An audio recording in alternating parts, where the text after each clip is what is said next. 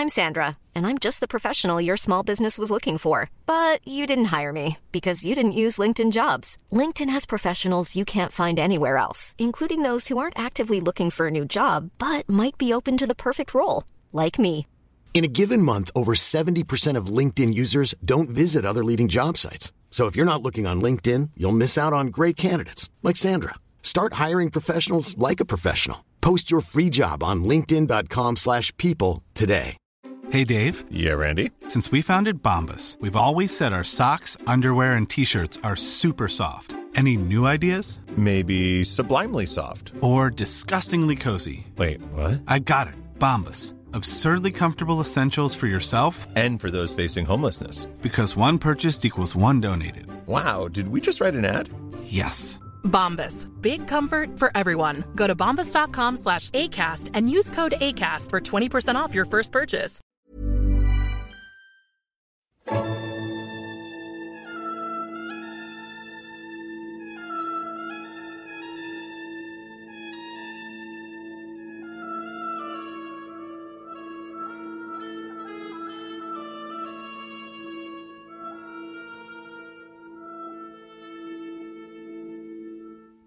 سلام. پادکست بوم اپیزود یازدهم. من راستین کاوندیش هستم و اینجا از فلسفه صحبت می‌کنیم. خب بالاخره رسیدیم به اونجا که خیلی ها انتظارش رو میکشیدن و برای خود من هم خیلی جالب توجه و حائز اهمیت مثل همه و اساسا خیلی از تاریخ نگاران فلسفه صحبت و ارائه پژوهش‌هاشون رو از اینجا شروع کردن.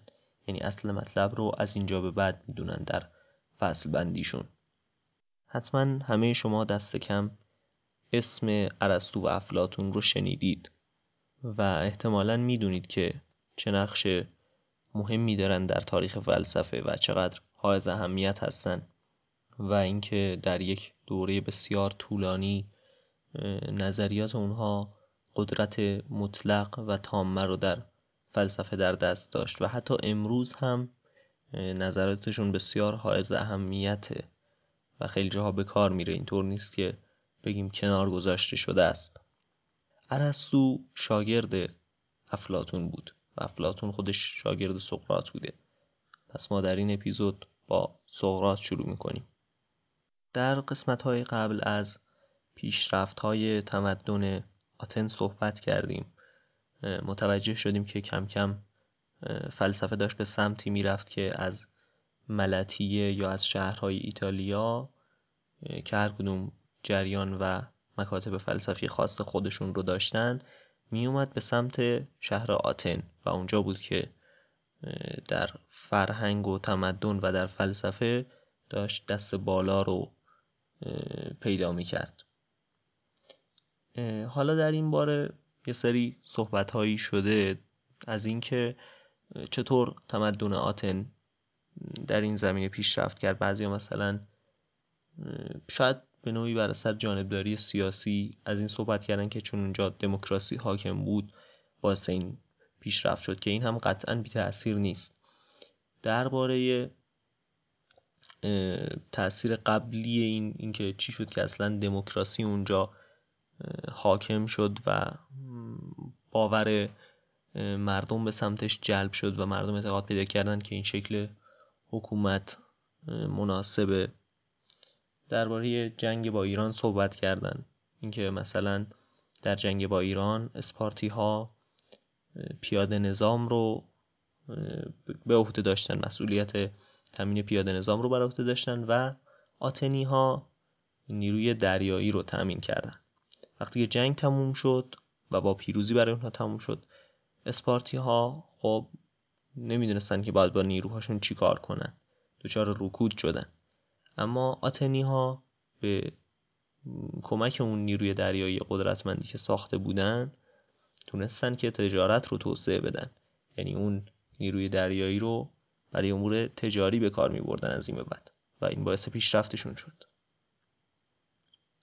فلزا این یک سیمایی هست از آتن در دوره پیش از ظهور سقرات و در دوری که سقرات زندگی می‌کرد.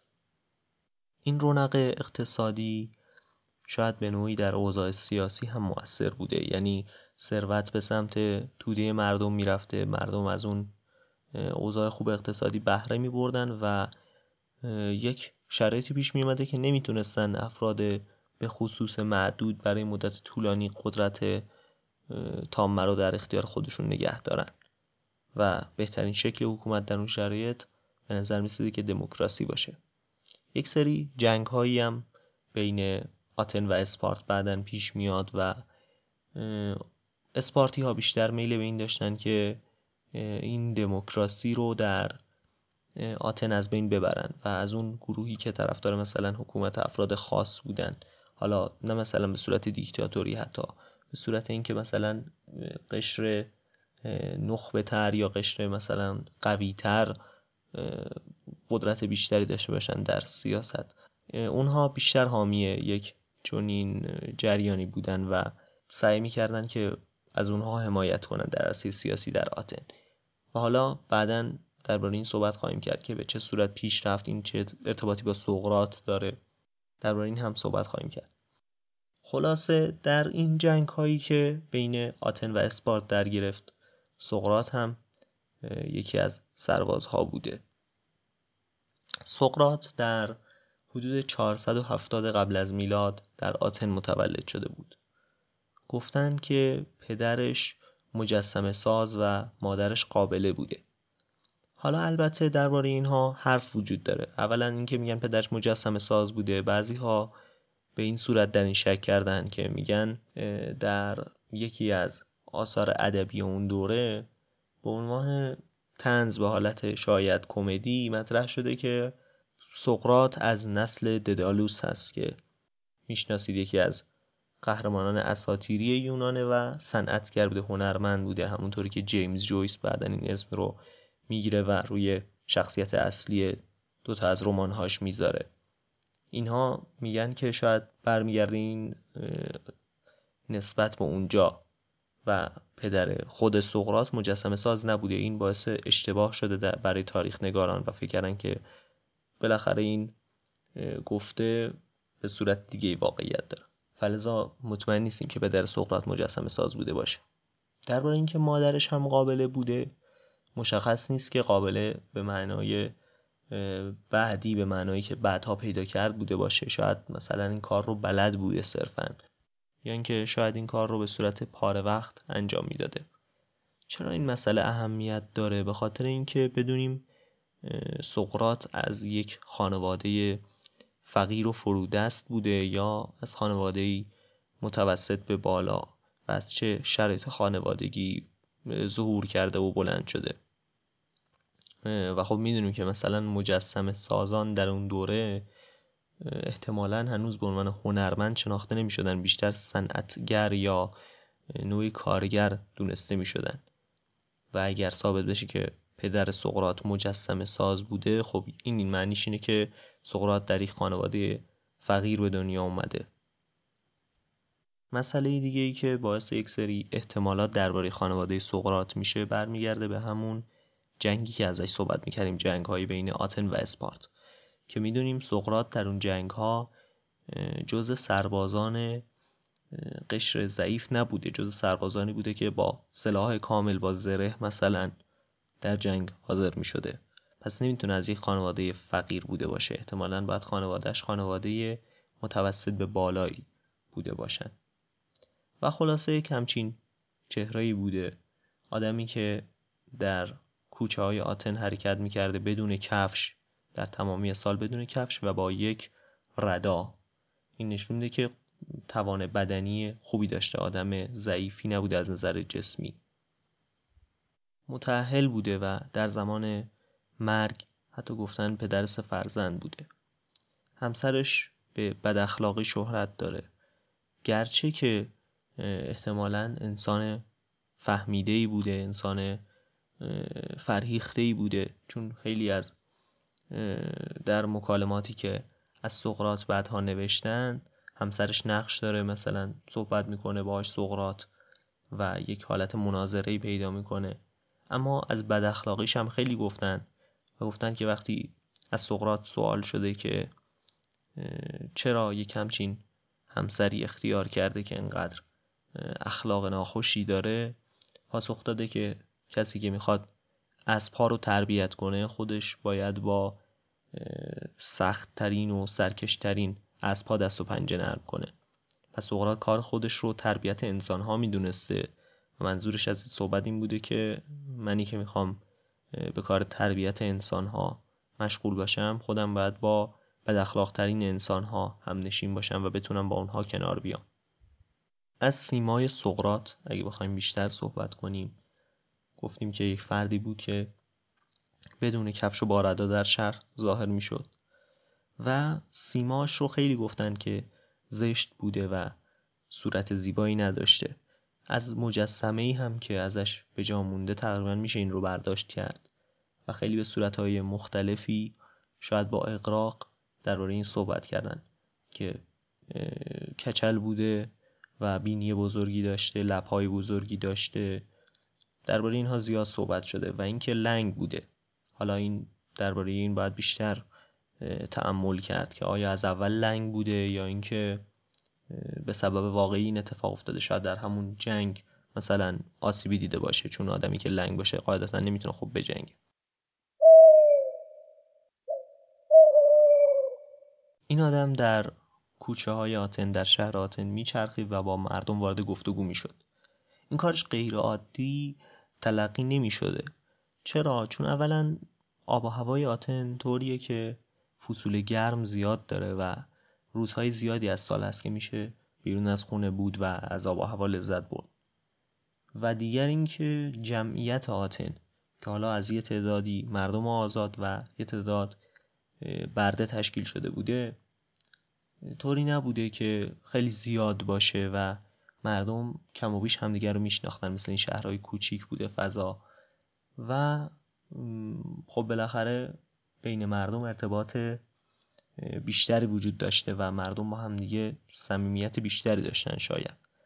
و همین خاطر کار سقرات غیر عادی نبوده و فقط سقرات نبوده که در کوچه و خیابون با غریبه ها صحبت می‌کرده.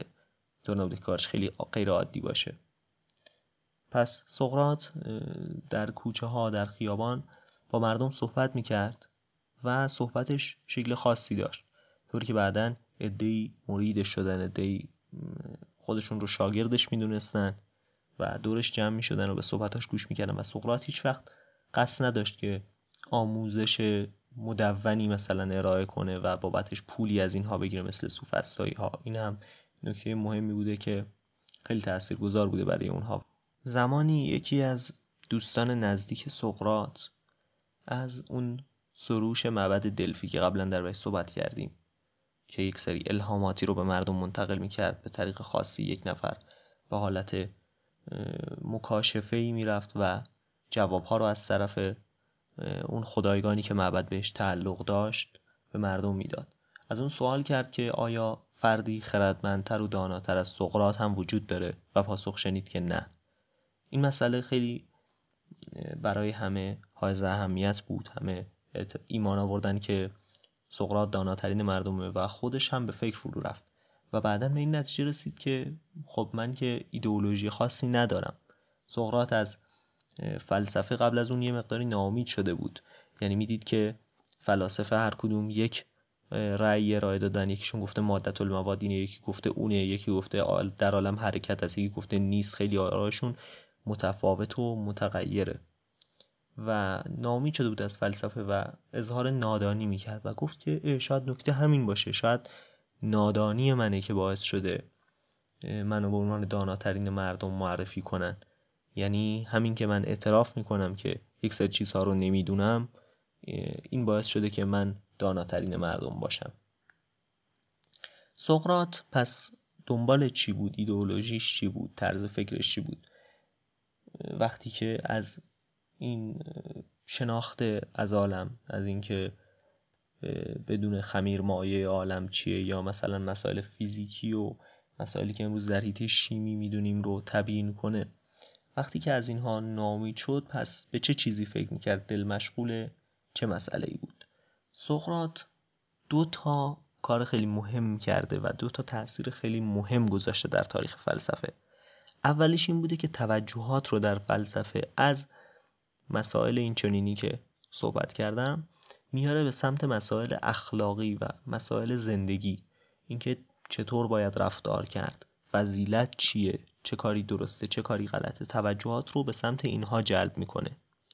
دومی که پایگذار یک سبکی میشه که بهش الان میگیم دیالکتیک مثلا. یعنی مکالمه های دو طرفه جدلگونه اینکه این یک حرفی می‌زنه اون یک جوابی میده و حرف این رو رد می‌کنه. دوباره اون سعی می‌کنه در صدت برمیاد که مسئله رو بهتر مطرح کنه یا جواب بهتری بده. این سبک هم از سقرات به یادگار مونده. پس سقرات توجهات رو به سمت مسائل اخلاقی جلب کرد. یه نکته بگم اینکه سقرات خودش خب چیزی ننوشته. هرگز چیزی ننوشته به دنبال شهرت نبوده و سعی نکرده اثری از خودش به جایی بذاره. بیشتر در سطح شهر در بین مردم سعی می‌کرده که ظاهر بشه و صحبتهاش رو ارائه بکنه و اینطور نبوده که بخواد مثلا چیزی بذاره تا آیندگان سراغش بیان و ازشون استفاده کنن. همچین چیزی در نظرش نبوده. و همین خاطر ما سقرات رو تا حدود زیادی از قضاوت شاگردانش می‌شناسیم. و خب هر کدوم از اینها چون یک گرایش فلسفی خاصی داشتن سیمای متفاوتی از سقرات ارائه کردن. مثلا بعضیاشون به مسائل اقتصادی و اجتماعی علاقه بیشتری داشتن و سقرات رو بابت اینکه انسان متواضعی بوده انسانی که به دنبال مادیات نبوده انسانی که فقر رو سرزنش نمی کرده اینطور نبوده که صرفا به دنبال ثروت باشه به خاطر این تحسین کردن. و به خاطر اینکه مثلا برابری رو بین مردم می‌دیده. بعضیاشون مثلا برخلاف حکومت زمانه فعالیت هایی داشتن یا اندیشه هایی داشتن که حالا بعدها این به سقرات هم شاید ضربه زد. و اونها سقرات رو از این سیما می‌دیدن که منتقد وضع موجوده. از این بابت ستایشش می‌کردن. بعضیشون مثل افلاتون که یکی از مهمترین هاشونه دیدگاه فلسفی خاص خودشون داشت رو داشتن و سقرات رو یک نظریه پرداز مابعد طبیعی معرفی کردن. مابعد طبیعی یعنی چی؟ یعنی مسائلی که فراتر از مسائل طبیعی مثلا مسئله وجود خدا مثلا مسئله روح یک چنین مسائلی. و سقرات رو خلاصه به عنوان یک نظری پرداز در این حوزه معرفی کردن. فلزا ما شناختمون از سقرات مقداری متفاوته. اینکه از کدوم منظر نگاه کنیم.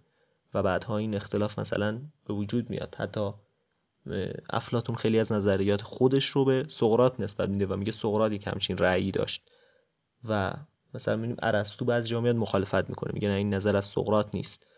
و ممکنه که مثلا ارسطو درست گفته باشه چون فاصله زمانی زیادی هم با خود سقرات نداشته و بالاخره بین مردم مشخص یک سری چیزهایی باقی مونده بوده. از نظریات سقرات ممکن افلاطون نظر خودش رو نسبت داده باشه بشه به هر طریق پس ما سقرات رو دقیقا نمی‌شناسیم که نظر خودش چی بود. اما احتمالا یک سری مسائل مسلم و یقینی داشت. اینطور نبوده که صرفا همون اظهار جهل و نادانیش قطعی باشه و بگه من مطلقا در همه چیز شک دارم و هیچ پای اخلاقی ندارم. و اینکه با مردم صحبت می‌کرده در مقام یک فرد نادان می‌گفته من نه من چیزی نمی‌دونم من می‌خوام از شما یاد بگیرم. و مدام ازشون سوال می‌کرده شاید به این قصد بوده که اونها رو به یک جایی برسونه. اینطور نبوده که واقعا در هیچ چیزی ادعای دانش و اطلاع نکنه. خب سقراط طرز کارش به چه صورت بود؟ مثلا می‌رفت سراغ یک سرداری سراغ یک فردی که نظامی بود. می‌گفت که بیا درباره شجاعت صحبت کنیم. بیا یه تعریفی از شجاعت ارائه کنیم. اون فرد می‌گفت خب این واضحه. وقتی که می‌دید مثلا سقراط با توجه به حرفاش گوش میده و اظهار بی اطلاعی می‌کنه میگه نه تو تعریف ارائه کن من چیزی نمی‌دونم. گفت که خب شجاعت مثلا اینه که انسان در میدان جنگ دلاورانه به دشمن حمله کنه. مثلا که همچین تعریفی ارائه می‌کنه. بعد سقراط می‌گفت خب اما مثلا فلان سردار در فلان جنگ اولش عقب نشینی کرد و فرار کرد از دشمن. بعدش در حمله بعدی خیلی دلاورانه ظاهر شد و دشمن رو شکست داد. آیا این کار شجاعانه بود؟ خب بله بالاخره بعضی جاها هم باید عقب نشینی کرد وقتی که به مسلحت باشه و این هم از شجاعت دور نیست. گفت آها پس شجاعت میشه حمله کردن در موقع لزوم و عقب نشینی در موقع لزوم. یعنی خردمندانه عمل کردن و اون طرف گفت خب درسته احتمالا این تعریفی که تو ارائه میدی الان خیلی بهتر شد. یا میاد میره سراغ یک نفر دیگه می‌پرسه که به نظر تو موفقیت در زندگی یعنی چی؟ اون طرف جواب میده که خب داشتن مال و ثروت خیلی خوبه. اگر کسی ثروت داشته باشه موفقه. و این موفقیت فضیلت تلقی میشه مثلا. حالا سقراط می‌پرسه که خب اگر کسی تلاشش در زمینه کسب مال و ثروت درست باشه اما به هر طریق مثلا بر اثر بچانسی آوردن موفق نشه آیا این فرد میشه سرزنش کرد؟ میگه خب نه نمیشه همچین فرد رو سرزنش کرد. میگه ها پس فضیلت در اینه که آدم خردمندانه و دقیق عمل کنه. حالا اگر به نتیجه برسه و ثروتمند بشه یا نشه. میگه خب بله درسته. یا مثلا میگه که خب حالا اگه ثروتمند شد و با اون ثروتش کارهای بدی انجام داد آیا اون فرد فضیلتمنده؟ آیا کار درستی انجام میده؟ اون میگه خب نه.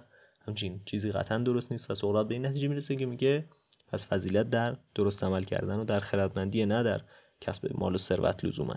یک همچین بحث هایی رو ایجاد می‌کرد و به نتیجه گیری هایی درباره اخلاق می‌رسید. نکته های اهمیت اینه که سقراط اینطور معرفی شده که فردی بوده که اعتقاد داشته اخلاق یک حوزه تخصصیه. به دنبال این بوده که فلسفه اخلاق شکل بگیره. یعنی واقعا این متعمدانه بوده گذاری این جریان. یعنی چی؟ یعنی اینکه فرزن وقتی ما به کفش احتیاج داریم به کی رجوع می‌کنیم؟ به کفاش. و سراغ افرادی که در این زمینه تخصصی ندارن نمیریم. سقراط هم اعتقاد داشته اخلاق یک موضوع تخصصیه. وقتی که ما با مسئله اخلاقی مواجهیم باید سراغ افرادی بریم که در این زمینه تعمل کافی رو کرده باشن. حالا این چرا حائز اهمیت میشه از نظر سیاسی در فضای اون زمان آتن؟ خب اون زمان دموکراسی در آتن حاکم بوده. از طرفی حتی در قضاوت ها در مسائل قضایی همونطور که بعدتر خواهیم دید درباره خود سقراط هیئت منصفه داشتن و نظر عامه مردم رو دخیل می‌کردن. خب شاید این باعث می‌شده که فکر کنن سقراط داره باشون مخالفت می‌کنه و داره مردم رو بر علیه اونها تمرین ذهنی میده. یعنی به مردم تفهیم می‌کنه که اخلاقی حوزه تخصصیه و عامه مردم نمی‌تونن نظری داشته باشن که بقیه رو قضاوت کنن. این طرز فکر بعدا درباره سقراط شکل گرفته.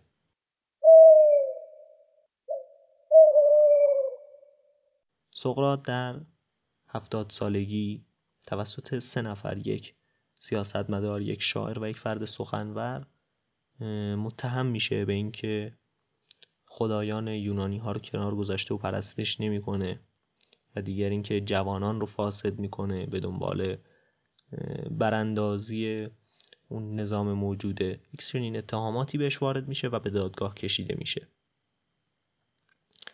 خب بعد از اینکه سقرات به دادگاه کشیده میشه اونجا میره که از خودش دفاع کنه.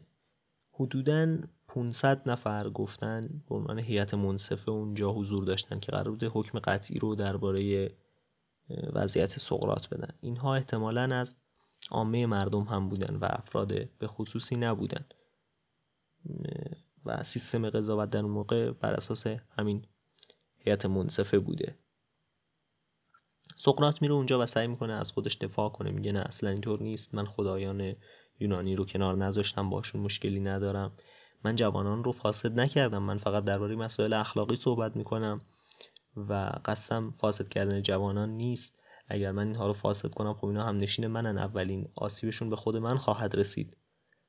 و خلاصه از خودش دفاع می‌کنه. اما نکته مهم اینه که اولا قبل از حاضر شدن سقراط در جایگاه یکی از متهم کنندگان اینطور میگه به هیئت منصفه که دقت داشته باشید این فرد گولتون نزنه. فردی که می‌خوایم محاکمش کنیم یک فرد بسیار هیلگریه که می‌تونه با صحبت کردن نظر آدم ها رو عوض کنه. فلزا دقت داشته باشید که این نظرتون رو عوض نکنه. و اینها یک نوع جبهگیری داشتن نسبت به سقراط. دیگر اینکه زمانی که به متهمین داده می شده برای دفاع از خودشون بسیار کم بوده. زمان صحبت کردن برای هر فرد به اندازه مدتی بوده که از یک کوزه آب ریخته بشه در کوزه دیگه. یک نوع ساعت آبی درست کرده بودن. که در این زمان فرد فرصت پیدا کرد از خودش دفاع کنه. سقراط سخنور قابلی بوده. قطعا انسان قدرتمندی بوده در ارائه استدلال و قانع کردن بقیه. اما زمان خیلی کمی هم بهش داده میشه تا از خودش دفاع کنه. و در این مدت کم فقط می‌تونه به صورت کلی بگه نه من نمی‌خوام مردم رو فاسد کنم. نه من خدایان یونانی رو کنار نذاشتم. و نمی‌تونه تأثیر زیادی بذاره روی مخاطبین.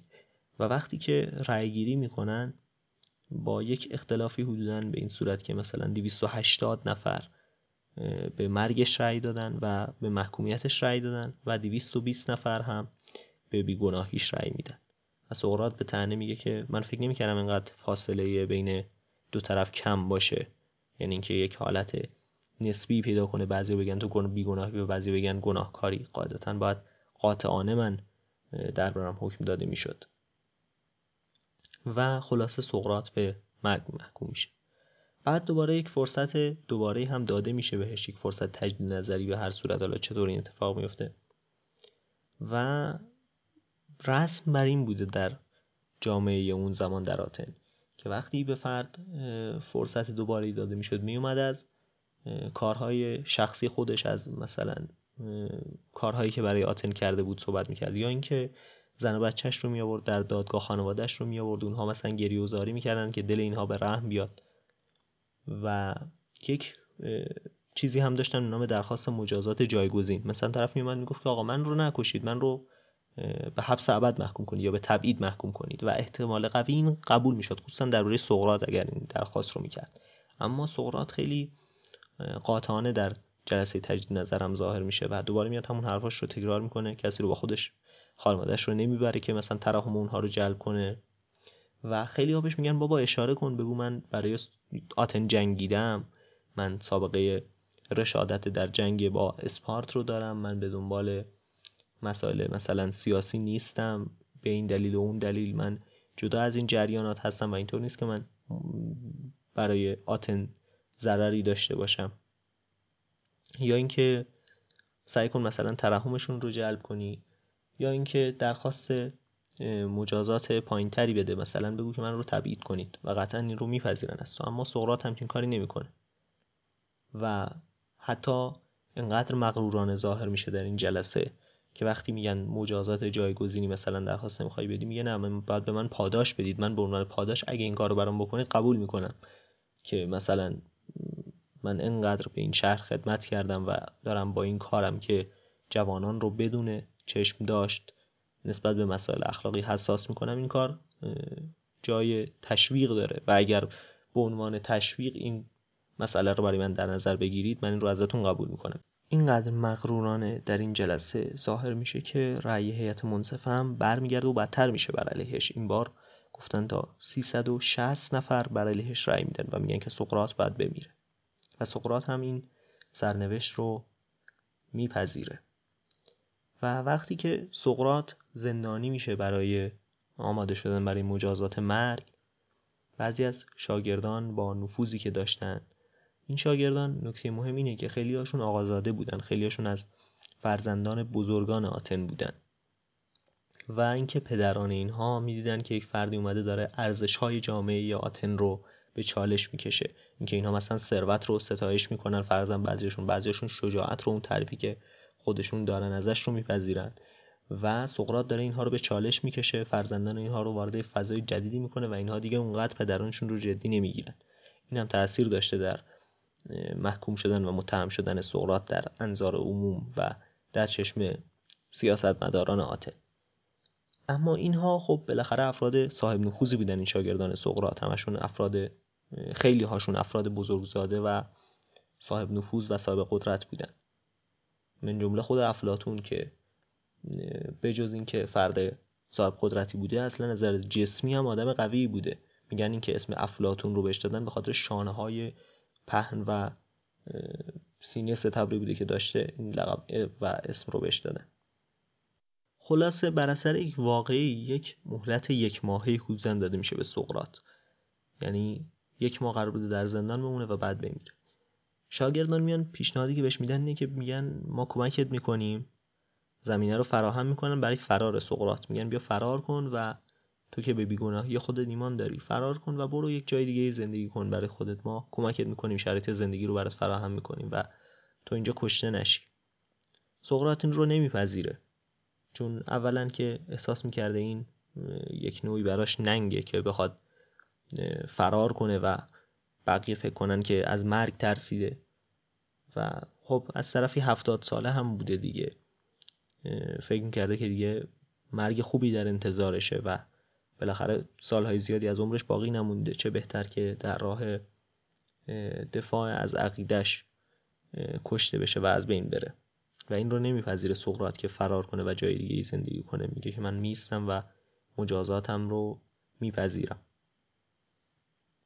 این رو هم گفتن که مثلا همسرش گریه می‌کرد برای این اتفاقی که می‌خواست بیفته و پرسید که چرا گریه می‌کنی؟ گفت من گریه می‌کنم چون قرار تو رو به ناحق بکشن. و سقرات خندید و جواب داد که حالا اگر می‌خواستن من رو به حق بکشن و حقم این مجازات بود خوشحال می‌شدی. بهتره الان ناراحت نباشیم چون من به بیگناهی خودم ایمان دارم و از این اتفاق ناراحت نیستم چون می‌دونم که بیگناهم. قسمتی از یکی از مکالمات افلاتون که به همین قسمت و به مرگ سقرات اختصاص داره رو می‌خونم. خیلی از نکات رو این نشون میده درباره مرگ سقرات و خیلی هم از نظر ادبی جالب و از اهمیت سقرات و نویسنده بسیار چیره دستی بوده.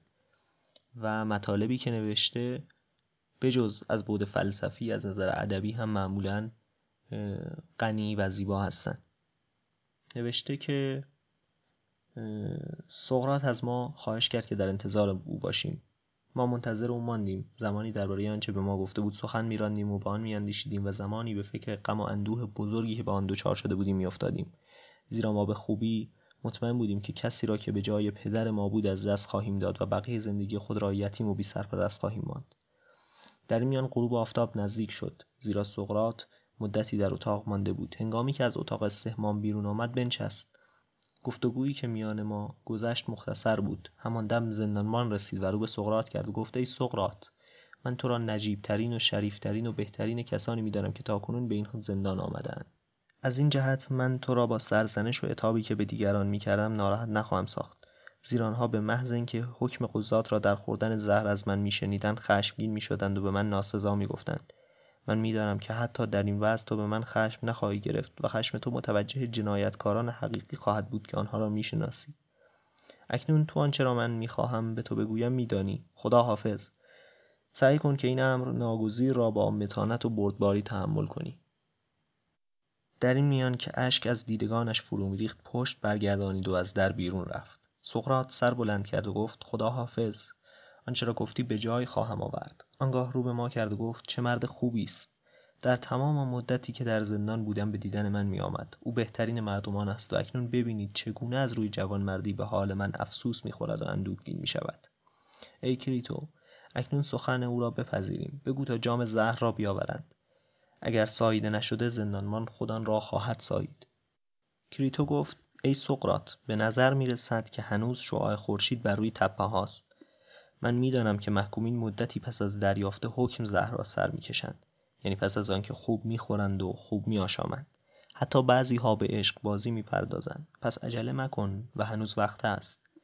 در این هنگام سقراط گفت ای کریتو آنها که چنین می‌کنند بیدلیل نیست. زیرا آنها خیال می‌کنند که از این کار نفعی می‌برند. ولی من هم برای کاری که می‌کنم دلیلی دارم. من در اینکه اندکی جام زهر را دیرتر بخورم نفعی نمی‌بینم. اگر اندکی دیرتر بخورم خودم را مسخره خواهم کرد زیرا خود را به زندگی من نشان خواهم داد. و از آنچه در نظر من هیچ است برای خود ذخیره خواهم ساخت. اکنون گوش به سخن من فرادار و آنچه می‌گویم به جایار و از آن سرباز مزن. پس از این سخنان کریتو به خادمی که در آن نزدیک ایستاده بود اشاره کرد. خادم پیر رفت و پس از مدتی با زندانمان برگشت در حالی که جام زهر به دست داشت. سقراط گفت دوست من تو در این گونه امور مجرب هستی. بگو ببینم تا چه کار باید کرد. زندانبان گفت کاری نداری جز آنکه پس از خوردن زهر مدتی دور زندان بگردی تا آنکه در پاهای خود سنگینی احساس کنی. پس از آن دراز می‌کشی و بدین ترتیب زهر کار خود را می‌کند. در این هنگام او جام زهر را به دست سقراط داد. سقراط بدون کوچکترین استرابی و بیان که صورت خود را در هم بکشد و یا رنگ خود را ببازد جام را به دست گرفت و روی به زندانبان کرد و گفت می شود از این جام کمی به خاطر خدایان به خاک بیافشانم چون این اجازه ای دارم یا نه؟ زندانمان گفت ای سقراط ما فقط به اندازه خوردن زهر تهیه کرده ایم سقراط گفت مقصود تو را می‌فهمم. مزالک فکر کنم که لازم است از خدایان بخواهم تا سفر مرا از این جهان به جهان دیگر خوش و خرم سازند. آرزو دارم چنین باشد و دعای من همین است. پس از گفتن این کلمات جام را به لب گذاشت و تمام آن را به خوشی سر کشید. پیشتر ما توانسته بودیم که از گریه خودداری کنیم ولی همین که دیدیم جام زهر را خورد نتوانستیم خود را نگه داریم. اشک من بر صورتم فرو ریخت چنان که صورت خود را پوشاندم و به حال خود سخت گریستم. زیرا گریه من بر سقراط نبود بلکه بر پریشانی و بدبختی خودم بود که چنان دوستی را از دست می‌دادم. کریتو نیز پیش از من چون نتوانسته بود جلوی گریه خود را بگیرد از در بیرون رفته بود. در این میان آپولو درست که دائما گریه می‌کرد فریادی برکشید و مشاهده درد و رنج او دل ما را میشکافت. تنها سقراط آرامش خود را حفظ کرد و گفت این فریادهای عجیب و غریب چیست؟ من زنها را از این جهت بیرون فرستادم که از این گونه داد و فریادها جلوگیری شود زیرا شنیدم که مرگ باید در سکوت و آرامش باشد. آرام و صبور باشید. ما از این سخنان شرمنده شدیم و گریه خود را نگه داشتیم. سقراط دور زندان قدم می‌زد تا آنکه گفت در پاهای خود سنگینی احساس می کند پس بر پشت بخوابید چنان که زندانبان گفته بود. پس از آن مردی که به وی زهر داده بود به پای او نگاه کرد و پس از مدتی پای او را سخت فشار داد و پرسید که احساس می کند یا نه. سقراط گفت چیزی احساس نمی کند پس از آن ساقهای او را فشار داد و همینطور دست بالا می برد و نشان می‌داد که بدن او سرد و خشک می شود پس از آن سقراط خود نیزان را احساس کرد و چنین گفت. همین که زهر به قلب رسید کار خاتمه یافته است. در این حال بدن روی به سرد شدن گذاشت تا که به نزدیک شکم رسید. در این بیت سقراط صورت خود را باز کرد زیرا روی خود را پوشانده بود و آخرین سخنان خود را چنین گفت ای کریتو ما باید خروسی به آسکلپیوس بدهیم. ادای این دین را فراموش نکنید. کریتو گفت ما این وام را خواهیم داد. آیا دیگر سخنی نداری؟ به این سوال پاسخی داده نشد. پس از یکی دو لحظه حرکتی کرد و خادم روی او را باز کرد. چشمانش بی حرکت مانده بود. کریتو چشم و دهان او را ببست. چون این بود پایان کار دوست ما. دوستی که به حقیقت می‌توانم او را بهترین و خردمندترین و درستترین کسانی بدانم که تا کنون شناختم. این بود نوشته افلاتون درباره مرگ سقرات در فایدون.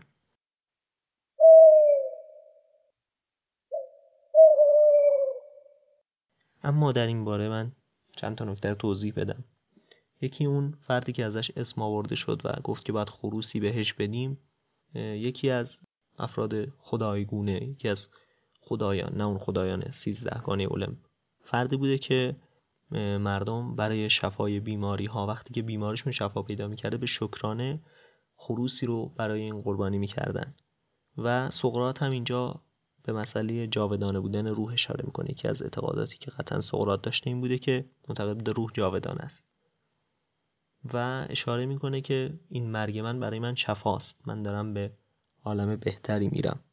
و به همین خاطر باید بابت شفای من خروسی اهدا کنید به اون مبد و اون قسمتی هم که گفت قسمتی از شراب رو برای خدایان به خاک بریزم. این سنتی بوده کاری که برای خدایان انجام می‌دادن و شاید می‌خواسته نشون بده که من مخالفتی با خدایان یونانی ندارم.